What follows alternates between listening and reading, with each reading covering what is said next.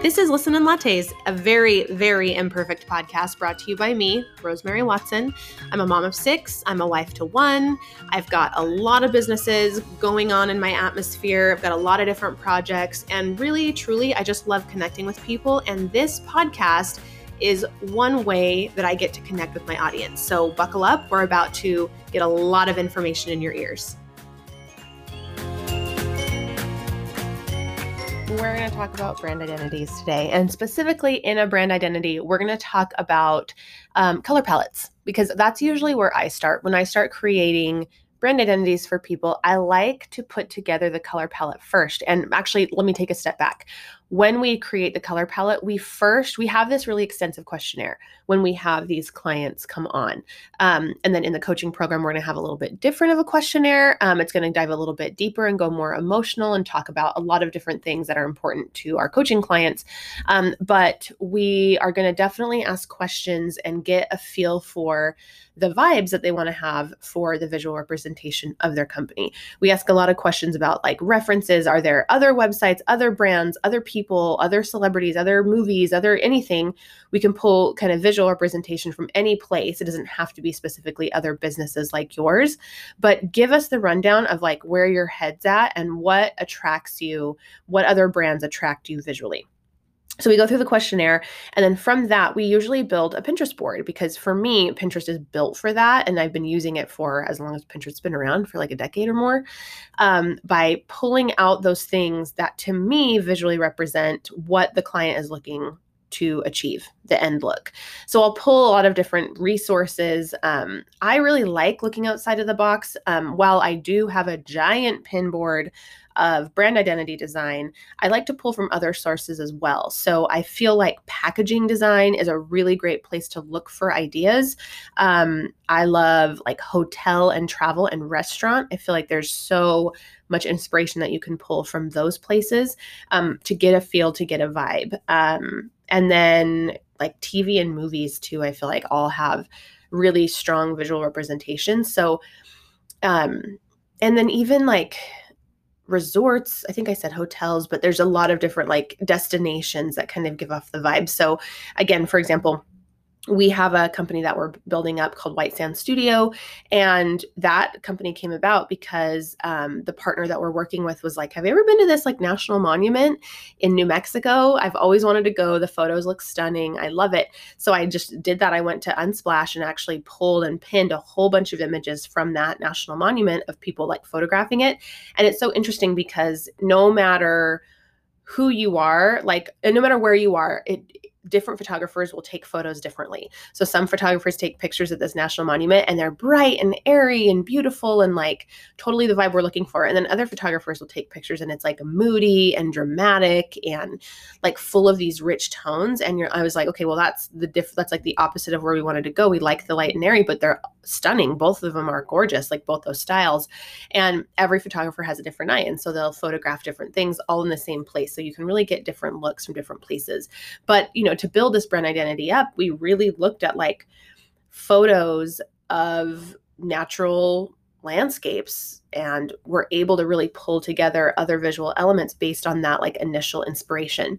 So Pinterest is a really great place that we start and then the first step after pulling the inspiration and showing the client like are these that does this make sense? We pull together an inspiration board um, where it's just really simple. It's like a nine grid of images that we can say all right is this the vibes? Like does this make sense? And then from that nine grid we will pull color palettes. So um, there's a lot of different ways that you can pull color palettes. We specifically do it in illustrator. It's an adobe tool. Um, so when we work with our coaching clients we're going to work hand in hand and show them how we do it normally but we're also going to recreate it in canva because that is a, a really easy to use, a free platform, um, and they're actually always improving it. And so I love transitioning um, the stuff we used to do in Adobe into Canva because then clients have the capability if they ever have like projects moving forward, like a new course they're launching, a new uh, digital product, and they want to create a, a inspiration board or a brand identity for that specifically on their own, they have the tools and skills. They don't have to learn an Adobe software, which is kind of the learning curve on those are so high. Um, so they have the capability of that. So we'll build it, you know, alongside them and they can make changes and tweaks. But once we really have the color palette nailed down, that can set us off on a good path. Um, so, because to, to me, I feel like the colors will dictate a lot of different things. And colors are, are sometimes tricky because you can pick an awesome color palette and then you're like, cool, now what? Like, how do I use these colors? And I've made the mistake of telling clients, okay, here's your color palettes. And then they're like, wait, wait, wait, like, I don't want flaming red on my website header. I'm like, you don't have to have that on your website header. That could just be a small accent. And so, not only are we going to pick colors that really work together and have the feel, we're actually going to also educate these clients on, in our coaching program how to use them and like where they belong and how the different ways that they can work together and how like using an accent color on something that's really big might not work well for them but using it in a pattern might really fit more with their aesthetic. And so having more education around that, not just saying like, here's this awesome color palette, good luck, but actually showing them how we can utilize those um, and have that consistent look and show up every time with, you know, six to seven colors. That's usually where we kind of land is, you know, six to seven. We've gone all the way up to doing like seasonal color palettes where we do like a base neutral, maybe like five colors. And then we give them like four options of accent seasonal colors to kind of weave interchangeably. So we can do that too. We might do that in our coaching program. Um, but that's a a good like rule of thumb. If you can stick with like six to start, it won't get too muddy. It won't get too messy. And you can have that really consistent look every time. Um, also with the color palettes, I love to throw maybe like a base of at least two, if not three neutrals, and then add in three accent colors that really complement each other, two that really fit side by side, um, that are like tonal, like close to each other, and then one that's almost on the opposite end of the spectrum that will really um, complement one of the other tones. So that's just again another rule of thumb that you guys can use if you're creating color palettes for your brand. Hey, thanks so much for listening. I'm so glad you stopped by this little corner of the audio internet to listen to Listen and Lattes. It is a podcast brought to you by me, obviously, Rosemary Watson, which you can find out more about me on Instagram at Rosemary Watson. Um, but you can also find out more about my company. These are the people that make the magic happen. They make this podcast come to life.